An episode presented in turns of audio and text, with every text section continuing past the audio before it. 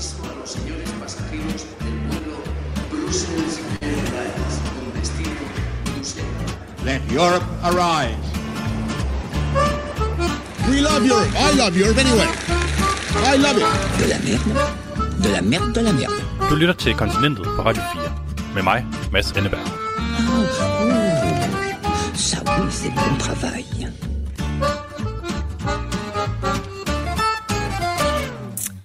Three of Germany's political parties have struck a deal to govern together. The coalition wants to phase out coal by 2030. They also want to legalize the sale of cannabis, which could bring in billions of euro in taxes. Ja, den tyske regering har besluttet, at den vil legalisere cannabis til privat brug. Det skal kunne købes i autoriserede butikker over hele Tyskland, og det kan blive grosse business for den tyske stat.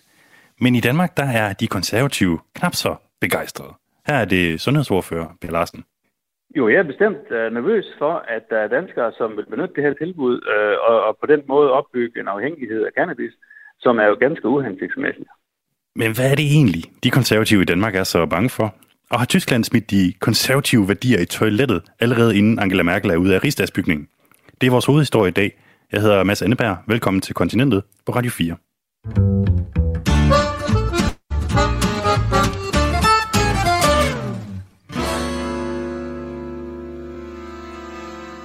Og før vi skal kigge nærmere på grænsehandelens mulige nye græsmarker, så vil jeg gerne have lov til at introducere noget, som vi her på programmet har valgt at kalde tyrkisk adventskalender.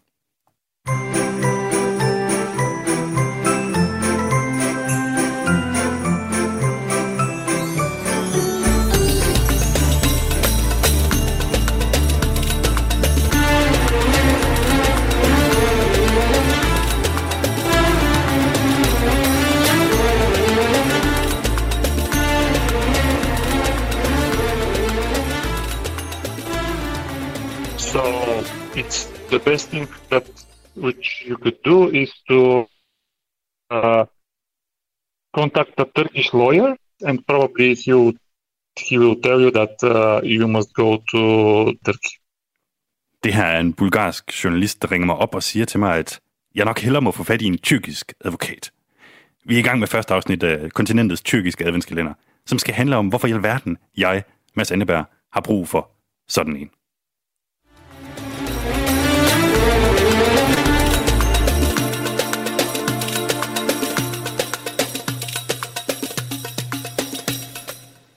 For at forstå, hvad der foregår med tyrkiske advokater og en mulig tur til Tyrkiet, så er vi nødt til at spole tiden tilbage til marts 2020.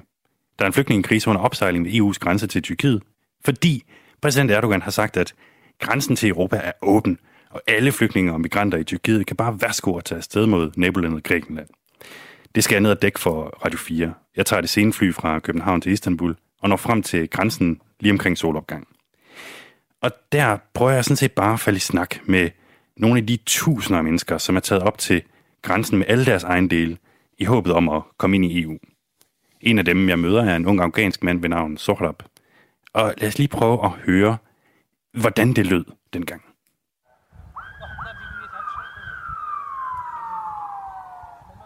Did you come here because you thought that the whole uh, border was going to be open? Yes, I just heard it in internet. The Turkish guy just said the the gate is open. That's it. The gate is open, and we we shocked. Oh, it was happening also in 2015, right?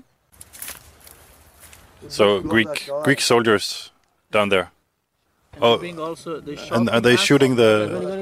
Yes, with the gas. Oh, that's tear gas. Oh, Look, do you see that? Oh my god, oh ty goś było kurde, nie I to kurde. And I recommend you don't go over there, okay? Because for you it's dangerous. Jeg er faktisk øh, nået hele vejen stort set ned til grænsen, øh, hvor alle sådan med jævne mellemrum lige står og gnider sig lidt i øjnene. Mig selv inklusiv, fordi der er simpelthen bare er tårgas i luften, og det kommer lige med vindretningen her. Øh, men altså står folk bare ligesom og... Altså især nogle af de, af de lidt yngre øh, mænd, øh, og, og råber sådan ligesom over til øh, nogle meget, meget, meget øh, kampklædte øh, græske soldater eller politimænd på den anden side af, af grænsen, som er måske, ja, det ved jeg ikke, 50 meter øh, foran mig her, 100 meter max. Ups. Øh. Hvad sker der? Nu tror jeg, der, det ved jeg ikke, der bliver skudt med et eller andet. Altså, de kører simpelthen forbi øh, grækerne her og patruljerer altså lige hen ved, ved hegnet her, hvor vi står. Hvor mange mennesker er der? Puha, det, det som de så skød, det er øh, Ah, undskyld. tårgas. Det kan du vist ikke nogen tvivl om. Og ved de, at, at Grækenland har lukket grænsen? Det må de næsten vide, når de møder den her modstand ved, ved grænsen ind til Grækenland. Men Erdogan har jo sagt, at, øh, at nu er der bare frit spil, øh, og man kan gå ind mod, øh, mod EU. Er dit indtryk, at, at de godt ved, at de, de møder en mur her? Øh, ja, I måske undskylde, jeg har lidt, øh, lidt svært ved at snakke lige i øjeblikket. To sekunder. Jeg skal lige samle mig igen, tror jeg. Ja. Ved du hvad, Mads? øh, Puha, det sviger. Ja. Mads Anneberg, øh, vi følger udviklingen ved den her grænse med dig i de kommende dage. Jeg tror, vi skal give dig lov til lige at at komme dig over det der øh, torgasangreb. Jeg har det helt fint. Jeg ringer lige, øh, når lige at ringe hjem og til min øh, redaktør og sige, alt er godt, øh, don't worry.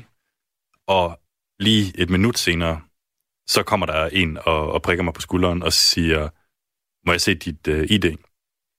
Og øh, det giver jeg ham så, og så tager han det, vender om, siger, kom med mig. Jeg forstår ikke helt, hvad det er, der sker, men han siger noget med, du må ikke rigtig være her og sådan noget. Så tager de faktisk, øh, så tager de alle mine ting. De tager øh, min telefon, jeg havde så en anden telefon med, den tager de så også. Øh, de tager min, min optager, de tager min punkt, de tager alt. Jeg bliver placeret i et, øh, et bur inde på, øh, på deres øh, grænsestation, og øh, efter en halv times tid, hvor jeg bare står der og kan få, få lidt ekstra tårgas i, i, i ansigtet, så øh, bliver jeg kørt i en bil ind til, ind til byen. Der er to bulgarske journalister med i den bil også, som også er blevet tilbageholdt. Og øh, i starten så spørger ham den ene, øh, jamen, øh, hvor, hvor, hvad er det for en situation? Ved, kender du noget? Altså, fordi jeg er jo lige landet i, i Tyrkiet her. Og så siger han, ja, ja, men altså, han blev øh, tilbageholdt tre gange dagen før. Og øh, hver gang, så kørte de ham sådan set bare lige en kilometer tilbage, og satte ham af lige der ved, ved den kontrolpost, som, som, hvor jeg også havde parkeret min egen bil. Øh, og jeg siger, nå, men det er fint. Vi kommer hen til kontrolposten, der er en kilometer væk, og øh, han, du ved, bilen taber fart, øh, alt er godt, vi skal til at øh, stå ud, tænker vi. Men, øh, men så kører han simpelthen bare videre. Og så kigger jeg lidt på ham, den bulgarske journalist, som ligesom var kommet til at love mig, at, at det nok skulle gå. Og, og så spørger jeg ham, jamen, pff, tror du, tror du, vi er i knibe nu? Og så siger han, ja, det kan godt være. Det kan godt være det. I starten, der har jeg bare tænkt, det her det handler om et kvarter. Så har jeg tænkt, det handler om en time, to timer. Men, men efter fem timer, der er der ligesom ikke sket noget, og der er ikke nogen, der har sagt noget som helst. Jeg kan godt mærke, at jeg er meget træt. Jeg har ikke sovet hele natten. Øh, jeg er sulten også. Efter cirka 5 timer, der lykkedes det mig faktisk at, øh, at låne en mobiltelefon af en kvinde, som lige er blevet løsladt, øh, og, og få kontakt til mine kolleger derhjemme og sige, det er, ikke, øh, det er trods alt ikke gået værre, end at jeg er blevet øh, tilbageholdt her, og jeg ved ikke lige præcis, hvornår jeg øh, kommer ud, men, men jeg er ret sikker på, at det bliver i dag. Og cirka to timer efter det, altså der er der gået syv timer i alt, øh, der får jeg lov til at skrive under på nogle øh, dokumenter, hvor der øh, står, at øh, jeg vidste ikke, at det var en militærzone, og hvis jeg havde vidst det, så var jeg ikke gået derind. Og i øvrigt, så lover jeg selvfølgelig også ikke at gå derind igen. Ja, jeg smider et link i podcastteksten til hele fortællingen fra dengang. Det var jo en helt vanvittig tur, og jeg havde det især sådan med den her episode, at det kunne simpelthen ikke være rigtigt, at man ikke kunne få lov til at stå og rapportere som europæisk journalist om en mulig ny flygtningekrise på grænsen til Europa. Men okay, så fik tyrkerne demonstreret deres magt, og i øvrigt så gav de mig også en rullekebab med kylling, lige inden de løslod mig der efter syv timer. Så ja, herregud, fint nok, øh, lev med det. Der, der går der så halvandet års tid efter den her episode, og jeg glemmer alt om det. Og så for et par uger siden, får jeg sådan en underlig besked fra en af mine venner. Hun har hørt, at der er en bulgarsk journalist, der leder efter mig. Han har efterlyst på, på Facebook en ung dansk journalist, øh, i cirka 91 høj, hvilket er sådan lidt flatterende for mig, øh, som blev tilbageholdt i Tyrkiet i marts 2020. Og samme aften så finder ham her mig faktisk på Twitter, og han skriver, Hi, I am photographer from Bulgaria. I think that we were arrested together on the Turkish-Greek border. Am I right? Jeg skriver tilbage til ham, jo jo, den er god nok, det er, det er mig. Og han skriver, It looks like there is an active case against us in Turkey. Ked af det, smiley. Og han beder mig ringe lige, lige med det samme. Jeg, jeg når bare at tænke, øh, fuck, det, det kan da umuligt være, være, være særlig godt. Hvad, hvad, hvad foregår der her?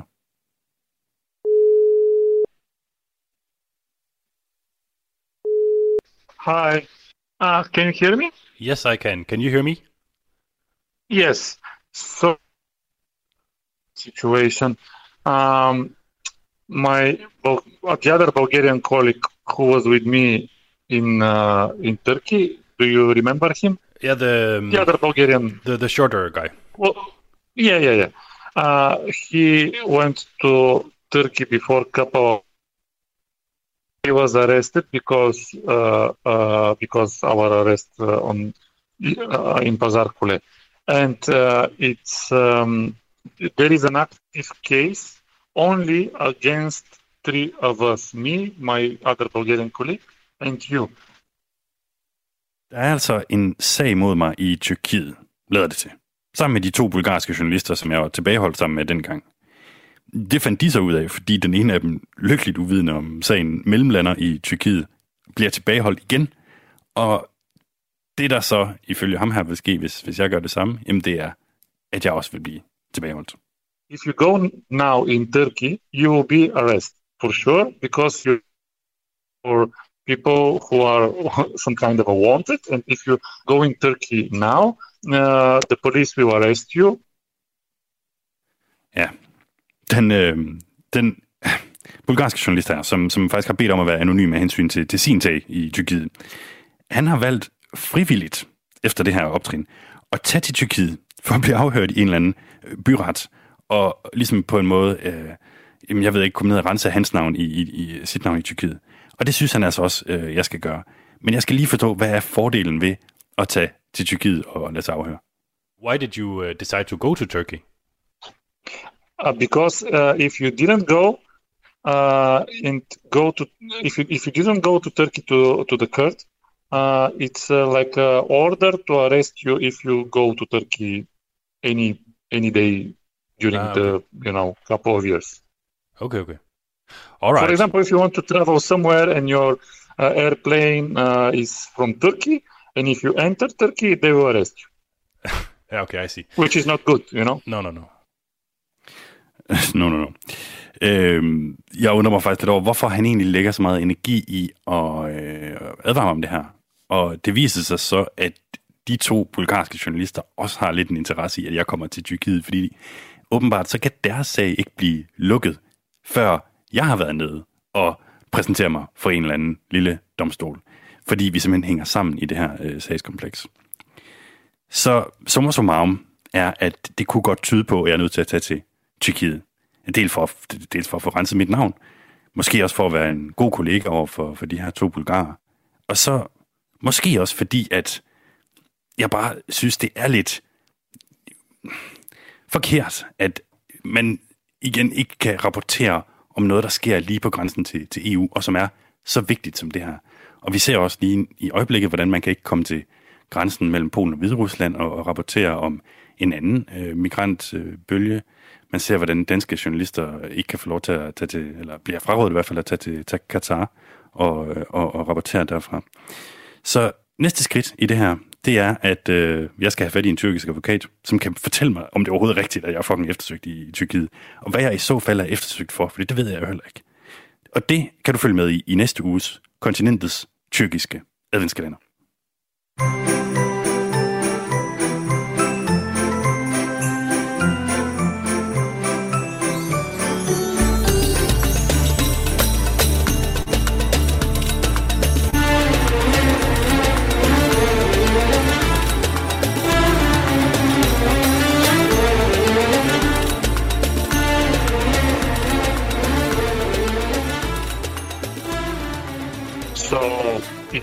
Best thing that which you could Ja, nu skal det handle om en øh, for mig lidt overraskende kombination af Tyskland og fri hash.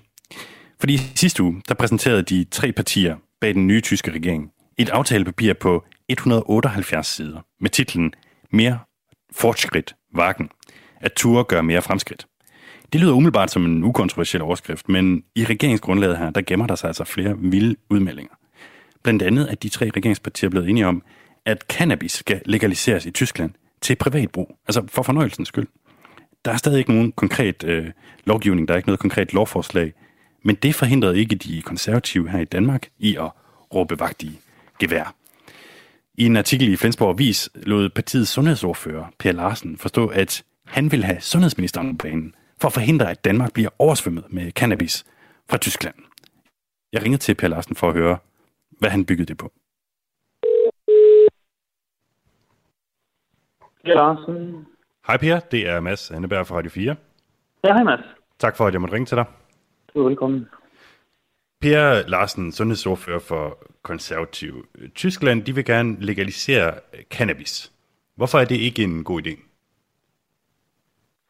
Jamen det synes vi selvfølgelig er stærkt bekymrende, fordi at øh, hvis man begynder at legalisere cannabis øh, i øh, vores nabolande på den måde, så kan det jo øh, også få konsekvenser for, for danskere, som måske vil benytte sig af tilbuddet. Det synes vi er uhensigtsmæssigt. Hvad er du helt konkret bange for, der kommer til at ske? Jamen det er klart nok, når vores øh, nærmeste naboland, at øh, det eneste, vi er landfast med, øh, begynder at have cannabis på hylderne, så vil der givetvis være en del danskere, som vil benytte sig af det tilbud, øh, fordi ellers så skal man jo noget længere væk øh, i dag, eksempelvis til Holland, hvis det er sådan, at man har øh, lyst til at indtage cannabis. Og øh, når vi får den nærmeste nabo, så øh, frygter jeg selvfølgelig, at der bliver et stort forbrug af altså danskere, som vil valgfarte til Tyskland for at benytte det tilbud, man har der. Hvor ved du fra, at der er en masse danskere, der vil velfærd til Tyskland for at bruge cannabis? Nej, men det har jeg heller ikke. Øh, altså, men jeg tænker bare, at risikoen er til stede. Altså, når vi har et naboland, hvor man jo øh, har haft tradition for at købe øl og vin og spiritus øh, på den anden side af grænsen, så kunne det her jo også øh, være et grænsehandelsproblem øh, på den måde, at det ville simpelthen øh, trække nogle flere danskere den vej over.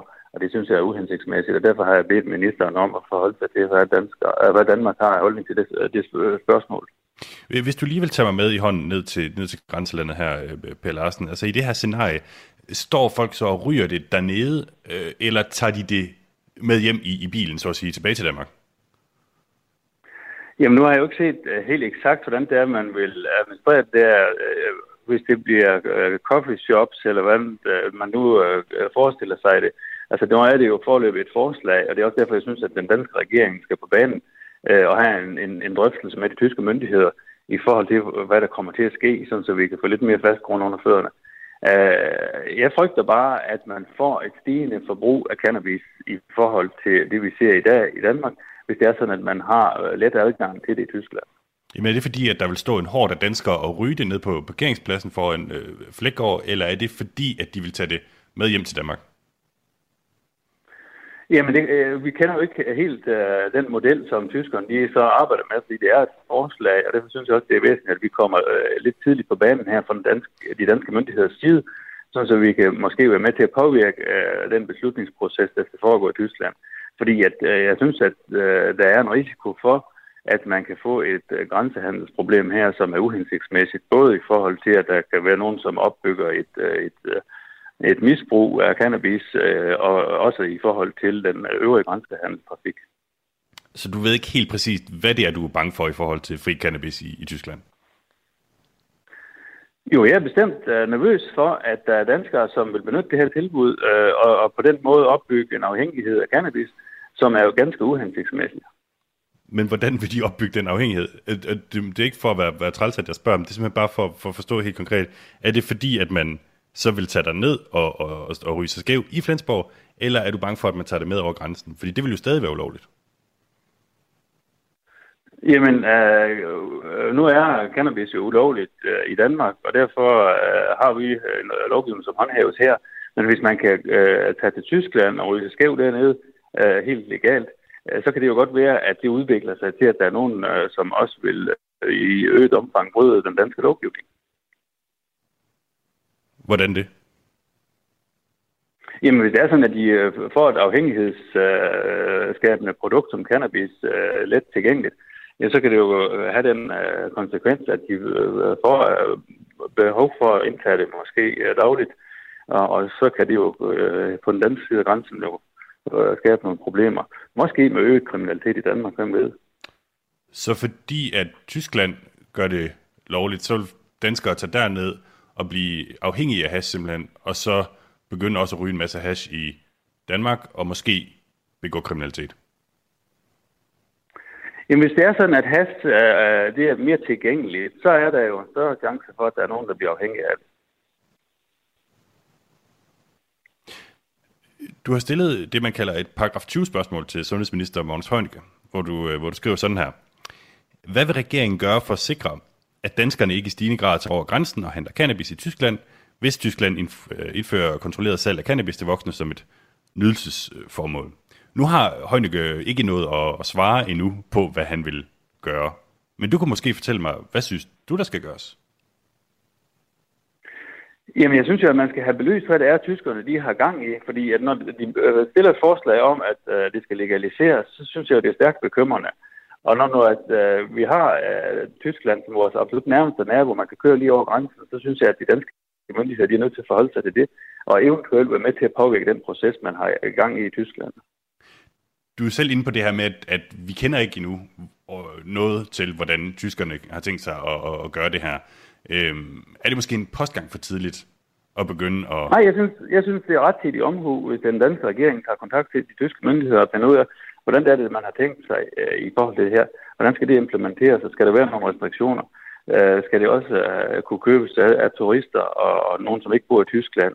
Og alle de der forskellige spørgsmål, der kan rejse sig, når, når at man begynder at legalisere øh, cannabis i vores nærmeste naboland. Jeg øh, spurgte for at udvise rettidig omhu øh, den butikskæde, der hedder Flækgaard, om det her øh, med cannabis-salg ligesom lød som en god idé for dem. Og deres administrerende direktør, Lars Mose Iversen, skrev tilbage til mig, at de har pt. ingen planer om salg af cannabis i deres butikker. Er det trods alt en, en lille lettelse for dig, at de ikke har det? Ja, ja, altså det ville være stærkt bekymrende, hvis det var sådan, at man i grænsehandelsbutikkerne også har mulighed for at sælge cannabis øh, og påtænkt at gå i gang med det. Det ville jeg synes var stærkt bekymrende. Per Larsen, sundhedsordfører for de konservative, du skal have mange tak, fordi du vil være med i programmet. Ja, selv tak.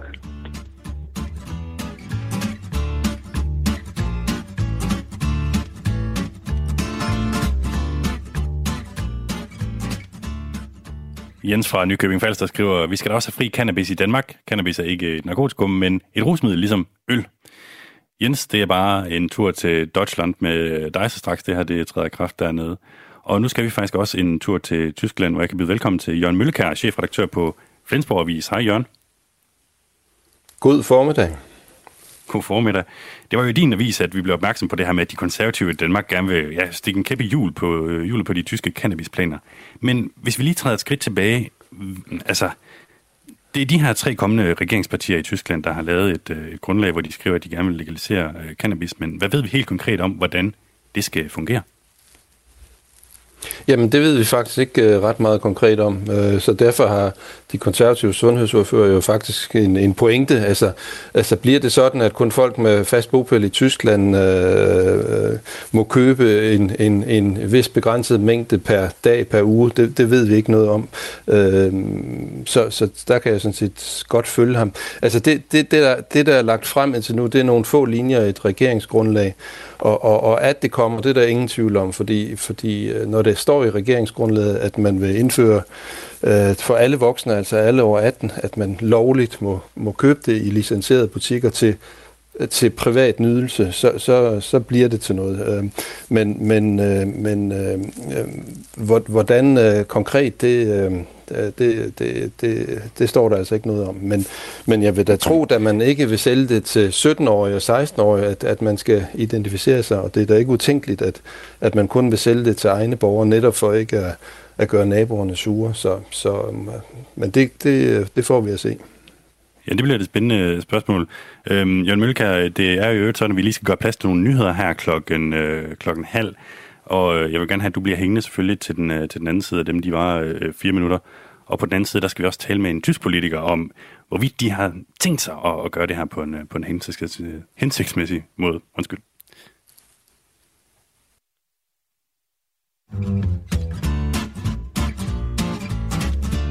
Du lytter til Kontinentet på Radio 4. Med mig, Mads Anneberg. I dag. I dagens program taler vi om, hvordan den nye tyske regering gerne vil legalisere cannabis i Tyskland. Og det har fået de konservative her i Danmark op af stolen. Jeg har dig med på en forbindelse fra Tyskland. Jørgen Møllekær, chefredaktør på øh, Flensborg Avis.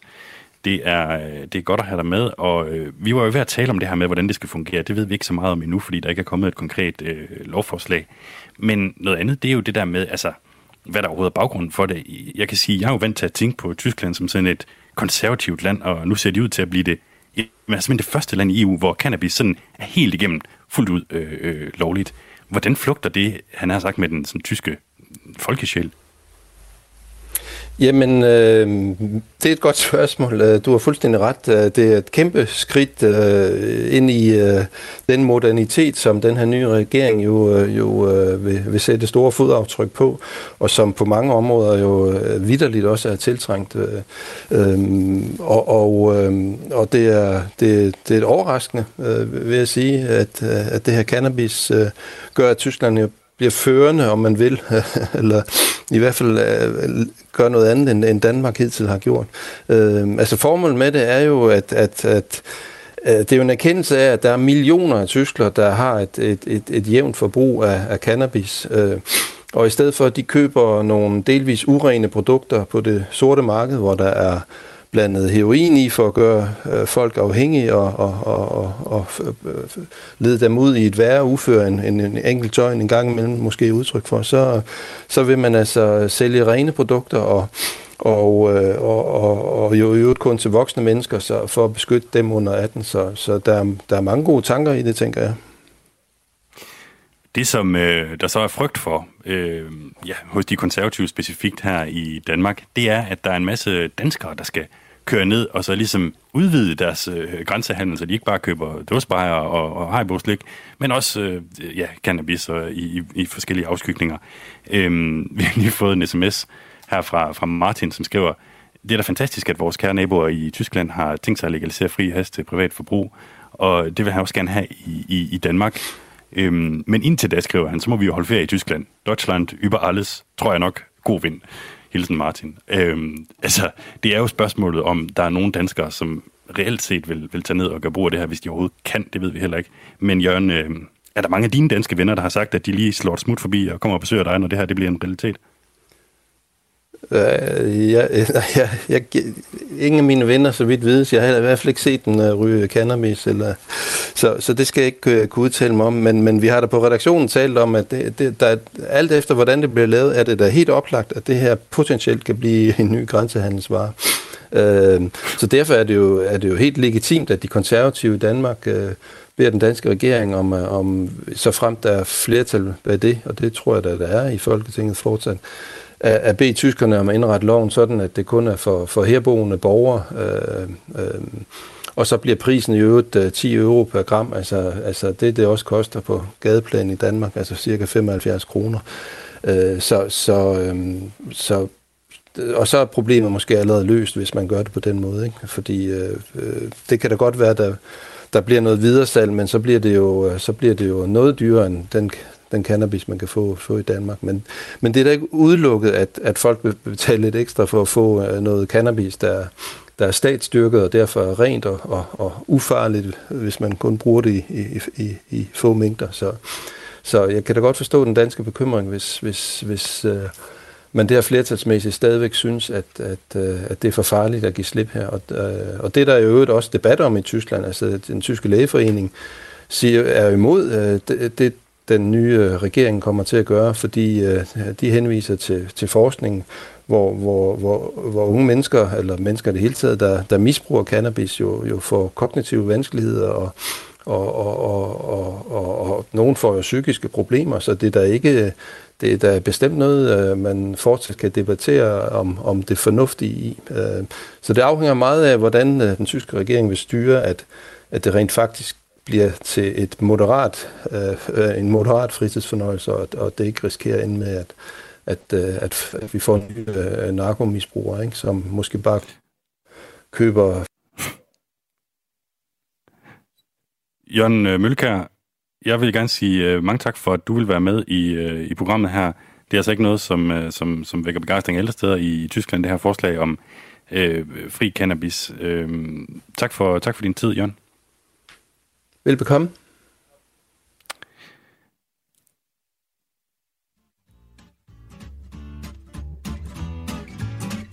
Du lytter til Kontinentet på Radio 4. Med mig, Mads Anneberg.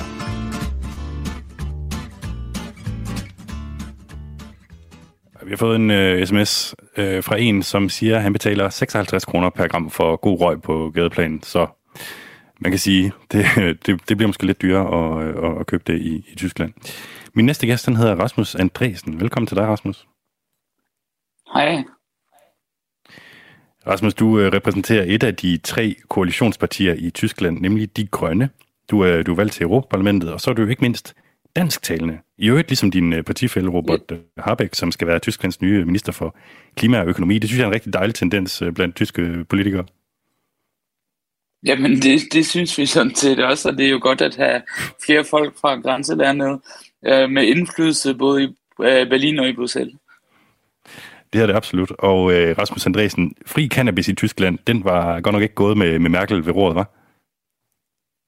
Nej, det tror jeg ikke, men det er så noget også, eller et godt eksempel for den udvikling, Tyskland faktisk også allerede som rent samfundsmæssigt har været igennem i de sidste par år.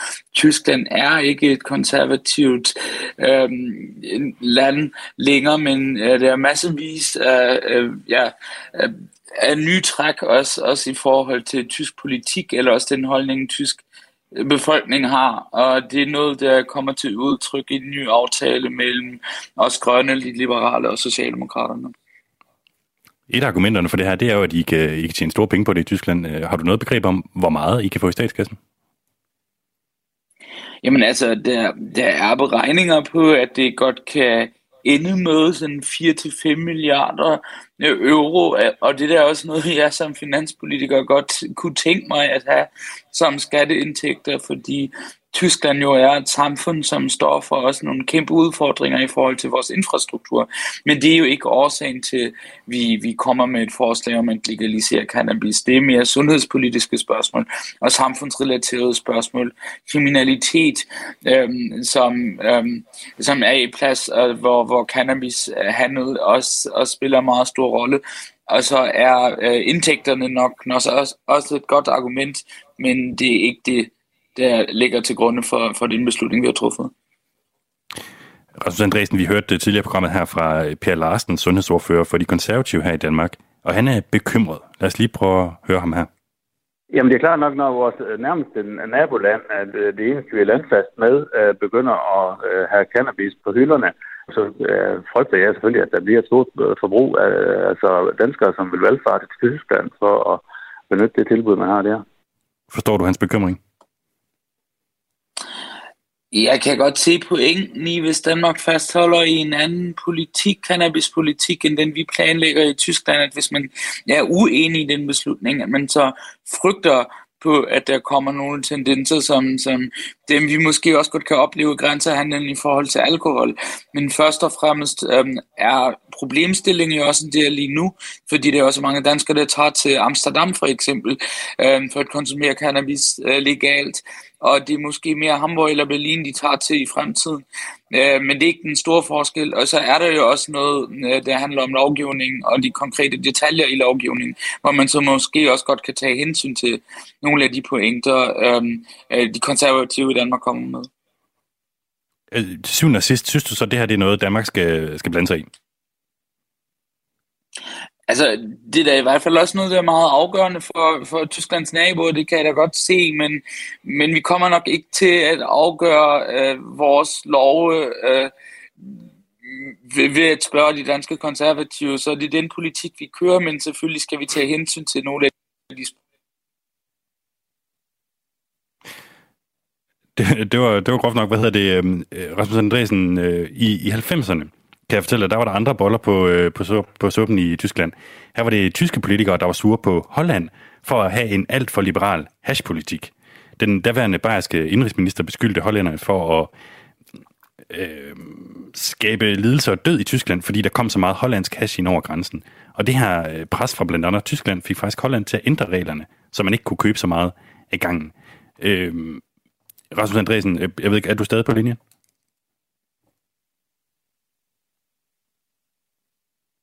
Yes. Det er Rasmus. Ja, det er du.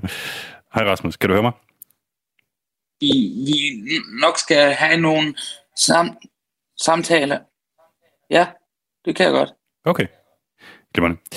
Rasmus, jeg gentager lige, hvad jeg vil sige. I, I 90'erne, der var der andre boller på suppen i, i Tyskland, fordi der var det de tyske politikere, der var sure på Holland for at have en alt for liberal hashpolitik, og øh, der var en, en bayersk indrigsminister, som beskyldte Holland for at skabe lidelse og død i Tyskland, fordi der simpelthen kom så meget hollandsk hash ind over øh, grænsen, og det fik faktisk det her pres øh, Holland til at ændre, ændre kurs, så man kunne købe øh, lidt mindre af, af gangen.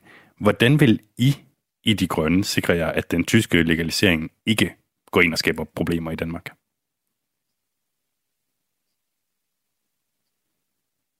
Altså først og fremmest synes jeg, at det den øhm, politik, øhm, også Tyskland har været med til at føre i årtier i forhold til cannabis, øhm, fuldstændig fejlet, og det var måske bare også det forkerte, øhm, Tyskland gjorde i 90'erne i forhold til Holland, og at der er flere og flere stater, der kommer til at legalisere cannabis, viser jo også bare, også med hensyn til kriminalitet, med hensyn til cannabiskonsum, at øhm, øhm, den, at en restriktiv politik bare ikke fører til de resultater, man gerne vil opnå, og som vi også er enige omkring. Men selvfølgelig vil den nye tyske regering også tage hensyn til, til de naboer, som øh, kører en anden politik, øhm, og det tror jeg også, der kommer til at være plads i lovgivningsprocessen. Men det jeg bare ikke tror kommer til at ske, er, at vi dropper vores planer, fordi man har en anden holdning i, i nabolandene. Vi skal tage hensyn til hinanden, men vi kommer ikke til at droppe planerne. Det er bare det, jeg, jeg er ude på at sige. Rasmus Andresen, mange tak, fordi du vil være med i kontinentet i dag. Meget gerne.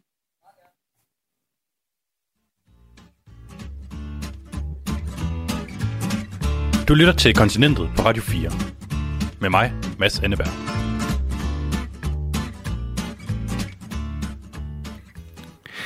Ja, Erik skriver ind på sms'en så er spørgsmålet, om man skal være vaccineret for at købe øh, frihas i, i, i Tyskland, og det kunne du nok godt uh, blive på, man skal. Og det er altså ikke endnu, at uh, det er trådt i kraft. Det holder vi selvfølgelig opdateret på. Det er næste uge, at regeringsmagten officielt skifter i Tyskland, og på tirsdag så kan man høre meget mere om det i programmet Genau her på kanalen kl. 10. Vi slutter dagens udsendelse af med noget helt andet, der er sket i Europa i ugens løb. Det, den franske præsidentvalgkamp er nemlig blevet, ja, hvad skal man sige, lidt mere farverig, efter at den omstridte højrefløjspolitiker Erik Zemmour har annonceret, at han gerne vil overtage jobbet fra Emmanuel Macron, når der er valg til april. Og Erik Zemmour har faktisk været en, en relativt kendt skikkelse i, i, i Frankrig i et stykke tid, men, men lige nu der er han altså på alles læber. Lad os lige prøve at høre, hvordan det lød, da han annoncerede sit kandidatur i en video i tirsdags. Og sætningen er, at Simur sidder i sådan et svagt belyst bibliotek og læser op fra et stykke papir. Og så har han lige lagt sådan lidt subtil musik ind under. J'ai décidé de me présenter à l'élection présidentielle. J'ai donc décidé de solliciter vos suffrages pour devenir votre président de la République. Pour que nos enfants et nos petits-enfants ne connaissent pas la barbarie. Pour que nos filles ne soient pas voilées et que nos fils ne soient pas... Og nu kan jeg byde velkommen til Manny Krone. Netop hjemvendt faktisk fra Simurs kampagnespor. Det er noget, vi skal tale om lidt, uh, lidt senere. Og så er du mangeårig forsker i Frankrigs højrefløj ved Dansk Institut for Internationale Studier. Manny, tak fordi du er med i kontinentet i dag. Ja, selvfølgelig. Første spørgsmål. Hvad foregår der i den her kampagnevideo? Ja, man ser ham først sidde foran en masse gamle, indbundne, læderindbundne bøger, øh, som jo ligesom viser, at han er sådan den her intellektuelle person. Og så ser man sådan et, et, et, et, øh, et, et længsel efter et gammelt, nostalgisk Frankrig, som ikke findes længere. Øh, det nye, det nuværende Frankrig, det er forfærdeligt med ghettoområder og, og så videre og så videre. Og, og så viser man så det Frankrig, han længes efter, som er øh, Rousseau og, og gamle filosofer og, og store skuespillere og, og så videre, så videre. Så det er sådan en nostalgisk, øh, en nostalgisk kampagnevideo, øh, der ønsker et tidligere, et gammelt Frankrig tilbage. Ja, det er i hvert fald et, et Frankrig med, med store, øh, svulstige biblioteker og, og, som du siger, store mikrofoner. Ja. Øhm, Ja. i, i, I videoen her, der siger Erik Zemmour, at det handler ikke længere om at reformere Frankrig. Nu handler det om at redde Frankrig. Hvad Ja. er Zemmours politiske projekt? Ja, og det er jo, det er jo meget vigtigt for den, det budskab, han vil have frem. Det er, Frankrig er ikke bare i krise. Frankrig står for en umiddelbar udslettelse. Øh, og, og, og hvad er det så, der truer øh, Frankrig? Det er selvfølgelig, kunne man sige, det er simpelthen indvandrere. Så, så han har jo sådan et, et politisk projekt, der handler om meget radikalt, at indvandrere, øh, som ikke passer ind i Frankrig, som ikke har assimileret sig blandt andet ved at tage franske fornavne eller fuldstændig tilpasse sig, de skal simpelthen smides ud. Øh, så så, så, så det, er, det er et meget radikalt projekt, han har, og som, som jeg sagde før, er det jo også et, et nostalgisk Frankrig, fordi det, øh, det er jo et projekt, der handler om, at man skal tilbage til et Frankrig, som muligvis aldrig har været der, men som i hvert fald han øh, øh fremmaner øh, med landsbyer og kirker og, og, og, og, og, og så videre og så videre. Så, så det, det er et, et, et, øh, et, et politisk projekt, hvor Frankrig øh, ligesom står i centrum, at, at redde Frankrig. I, I langt de fleste artikler, jeg har læst om Semur, der bliver han sammenlignet med en anden person, som også vil rejse en nation til, til sin fordoms øh, storhed, nemlig Donald Trump. Han bliver kaldt den franske Donald Trump. Er det en retvisende øh, sammenligning? Nej, det er det ikke. Man kan sige, det som, hvor de minder om hinanden, det er jo selvfølgelig den der nationalisme, og så selvfølgelig, han er også nok også inspireret af Trump på den måde, han fører kampagne på. Han er meget, meget aktiv på Twitter og sociale medier, det han lavede sin, lancerede sin kampagne på, på YouTube og så videre, og så videre. Men han er en helt, helt anden person, fordi han er meget, meget mere intellektuel. Øh, som sagt, Trump vil nok ikke lancere sig selv foran et kæmpe bibliotek. Zemmour har skrevet mange, mange bøger, der handler blandt andet om fem- feminismen, hvordan feminismen har ødelagt øh, det franske samfund, øh, om hvordan de store pas- franske personligheder som Napoleon og, og de Gaulle, den person, der reddede Frankrig under 2. verdenskrig, at det nye Frankrig mangler de her store autoritære personligheder osv. Så han er jo en intellektuel, men som også har fungeret i mange, mange år som, som journalist, og derfor er der også mange franskmænd, som, som kender ham. Inden for det seneste år har han været journalist på øh, en tv-station, der hedder C-News, og som er lidt sådan en pendant, kan man sige, til den amerikanske Fox News, hvor han fik øh, øh, enorme seertal på hele tiden at komme med de her meget, meget radikale udmeldinger. Og vi kan da nærmest lige prøve at høre et, et lille klip fra, fra CNews. des signes. Ils ont exactement la même formation, ils ont la même culture, ils ont, ils, ils, ils ont les mêmes idées sur l'essentiel. Mais ils n'ont pas fait la même chose pendant la Parce qu'ils guerre. n'étaient pas. Mais madame, ils n'étaient pas dans la même situation. Ils Terminé, terminé. Ils. Non, ils n'avaient pas. Klippet det stammer fra 2018, og her sammenligner Zemmour simpelthen på den ene side general de Gaulle, som jo ledte de frie franske styrker i kampen mod Hitler under 2. verdenskrig, med general Philippe Pétain, som samarbejdede med selvsamme Hitler som leder af det, der hed Vichy-Frankrig. Og det er altså lidt kontroversielt. Men i krone, hvilken rolle fik Zemmour på Senius? han fik jo netop den rolle, du lige skitserer her, at han kom med ekstremt kontroversielle øh, udtalelser, øh, helt øh, som, som, som ribbede op i, i mange historiske, altså ting, som man overhovedet ikke kunne sige før. Øh, for eksempel det at sammenligne øh, de Gaulle med Pétain, øh, det ville være utænkeligt. Så han har ligesom, øh, hvad skal vi sige, overskrevet en masse tabu og ting, man ikke kunne sige tidligere. Jeg vil sige, jeg havde ikke forventet, at Vichy-Frankrig, altså det regime, som under 2. verdenskrig samarbejdede med Hitler, at det pludselig stod foran en renaissance, eller at det ligesom var ved at blive stuerent. Så det var den rolle, han har haft på det her C-News. Og jeg var på, på besøg på nogle af de andre tv-stationer, hvor de sad og, og fulgte med dagligt på, øh, hvor mange seertal Semur øh, havde, fordi øh, han, han, han har virkelig formået at slå igennem, om man så må sige. Og det, som måske er lidt spændende at sige med det her C-News, det er, at den er ejet af en meget, meget indflydelsesrig mediemogul, som også står bag Semur. Så det er altså ikke bare en eller anden intellektuel, der kommer lidt på banen, og så skal måske være præsident. Han har meget, meget magtfulde øh, øh personer øh, bag sig. Og øh, Simur her, altså han, han har haft øh, rimelig meget, sådan, han har fået ekstremt meget omtale på det seneste, men det har jo ikke kun været øh, positivt. Han, øh, han er tidligere dømt for, for racisme to gange, og så er der også noget med, at han lige øh, er blevet taget i at gøre sin 35 år yngre assistent øh, gravid. Og for at gøre ondt værre, så lød det sådan her, da han besøgte Marseille her i weekenden.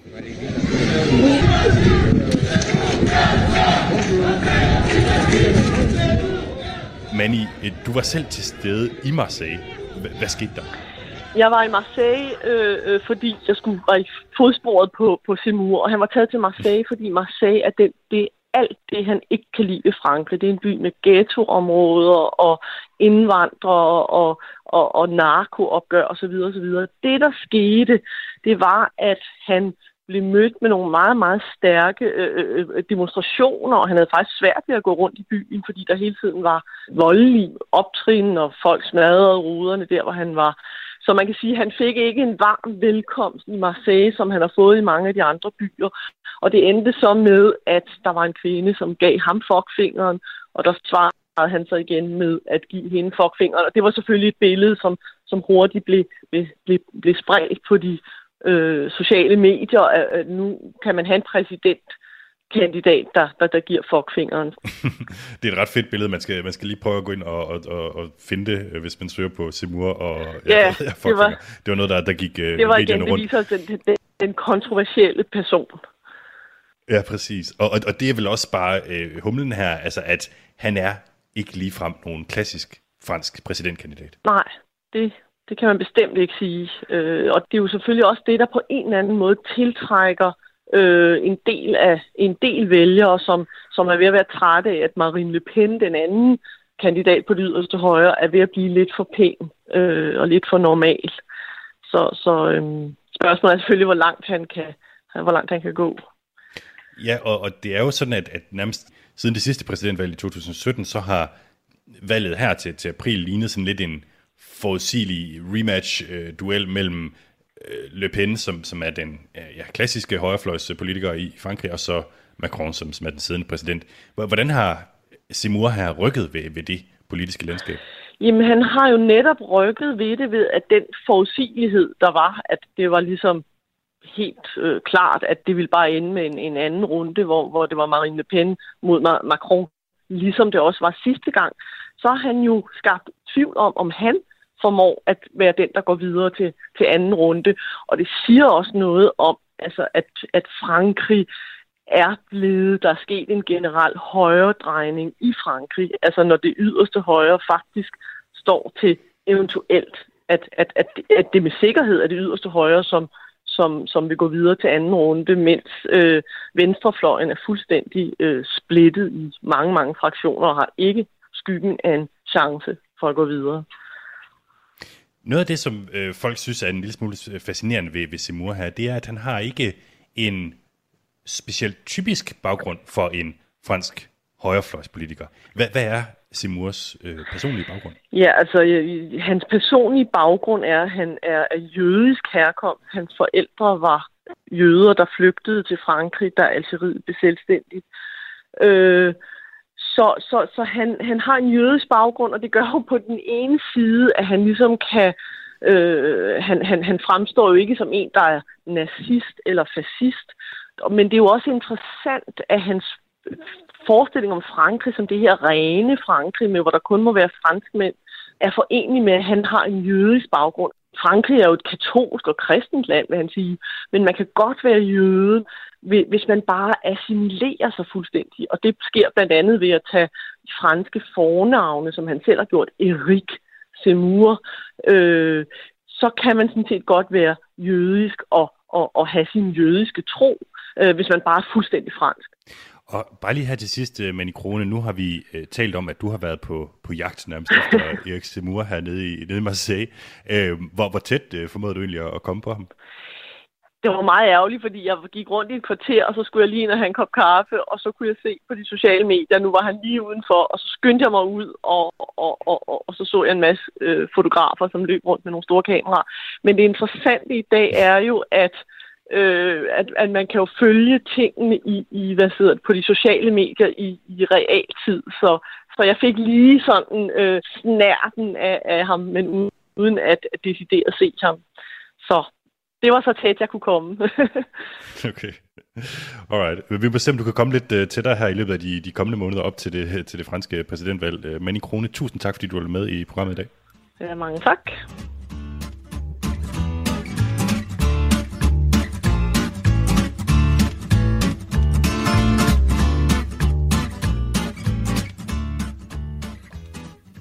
Vi nærmer os slutningen af dagens program. Kontinentet er produceret af Jeppe Retshusted og mig, Mads Enneberg. Husk, at du kan finde os som podcast. Det gør du sådan set bare ved at søge på Kontinentet Radio 4 i din normale podcast-afspiller. Og øh, hvis bølgerne skal gå rigtig højt, så kan du også gå ind og følge mig på Twitter. Jeg hedder øh, m underscore Anneberg. Vi høres ved i næste uge. Mange tak, fordi du har lyttet med.